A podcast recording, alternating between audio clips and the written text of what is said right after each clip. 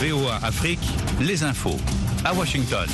Bonjour, bienvenue dans ce premier bulletin de ce lundi 14 novembre 2022. Devant ce micro, Nanit Talani. Il est exactement 5 heures en temps universel, 9 heures à Misère et Port-Glo aux Seychelles.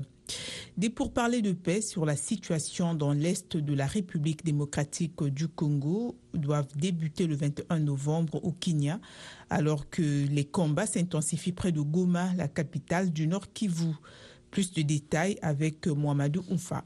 La prochaine session du dialogue de paix sur la situation dans l'est de la RDC est prévue pour commencer le 21 novembre à Nairobi, capitale du Kenya, a annoncé dimanche l'EAC, la communauté des États d'Afrique de l'Est, dans un communiqué publié sur Twitter. Ni les participants, ni la durée des discussions n'ont été précisés. Le facilitateur pour la paix dans l'est de la RDC pour l'EAC, l'ancien président kenyan Uhuru Kenyatta, ainsi que le président burundais Evariste Ndayishimiye sont d'ailleurs arrivés dimanche à Kinshasa pour une visite de deux jours. Cette annonce de pourparlers intervient alors que de nouveaux combats opposaient dimanche l'armée congolaise au M23 à une vingtaine de kilomètres au nord de Goma. L'Afrique du Sud annonce qu'elle fera pression pour que l'Union africaine obtienne un siège au G20.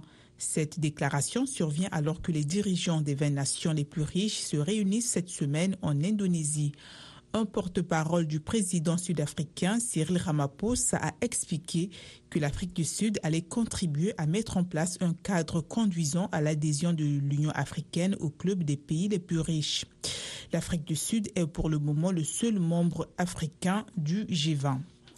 Les deux principaux partis d'opposition de la région somalienne séparatiste du Somaliland annoncent qu'ils ne reconnaissent pas le président du territoire, Moussebi Abdi, dont le mandat arrivé à son terme dimanche a été prolongé de deux ans le mois dernier.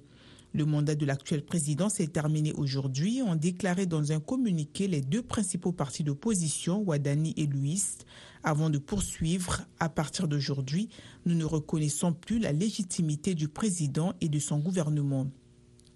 En Égypte, l'administration pénitentiaire a empêché dimanche pour la deuxième fois cette semaine l'avocat d'Allah Abdel Fattah de voir le prisonnier politique égypto-britannique en grève de la faim depuis sept mois, malgré un permis délivré par un juge, annonce maître Khaled Ali.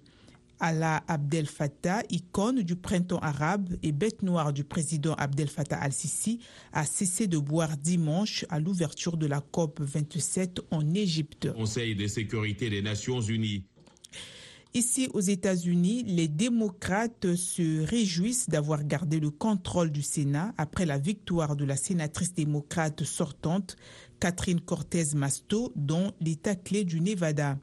Un verdict qui a suscité diverses réactions chez leurs rivaux républicains. C'est un tel motif de réjouissance à lancé tout sourire Nancy Pelosi, la chef des démocrates, à la Chambre des représentants. Qui aurait cru il y a deux mois que cette vague rouge deviendrait une toute petite gouttelette et encore a-t-elle ironisé sur CNN en référence à la couleur du parti républicain?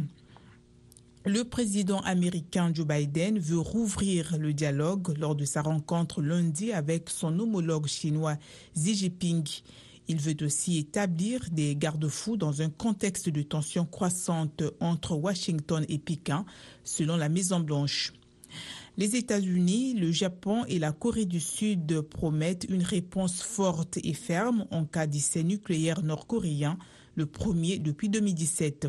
Cette hypothèse est revenue dans l'actualité après une série record d'essais d'armement de Pyongyang. L'Iran a condamné à mort hier pour la première fois une personne accusée d'avoir participé aux émeutes qui secouent le pays depuis deux mois, selon une annonce de l'autorité judiciaire. Par ailleurs, Téhéran fustige la rencontre à Paris du président français avec des opposants et a qualifié de regrettable et honteuse ses déclarations à l'issue de cette réunion. En Israël, le désormais nouveau Premier ministre Benjamin Netanyahou a été officiellement désigné dimanche pour former un gouvernement. Il est arrivé en tête des législatives avec ses alliés d'extrême droite et ultra-orthodoxes. C'est une victoire pour l'ex-premier ministre qui avait juré de retrouver son costume. C'est la fin de ce bulletin. Merci de l'avoir suivi.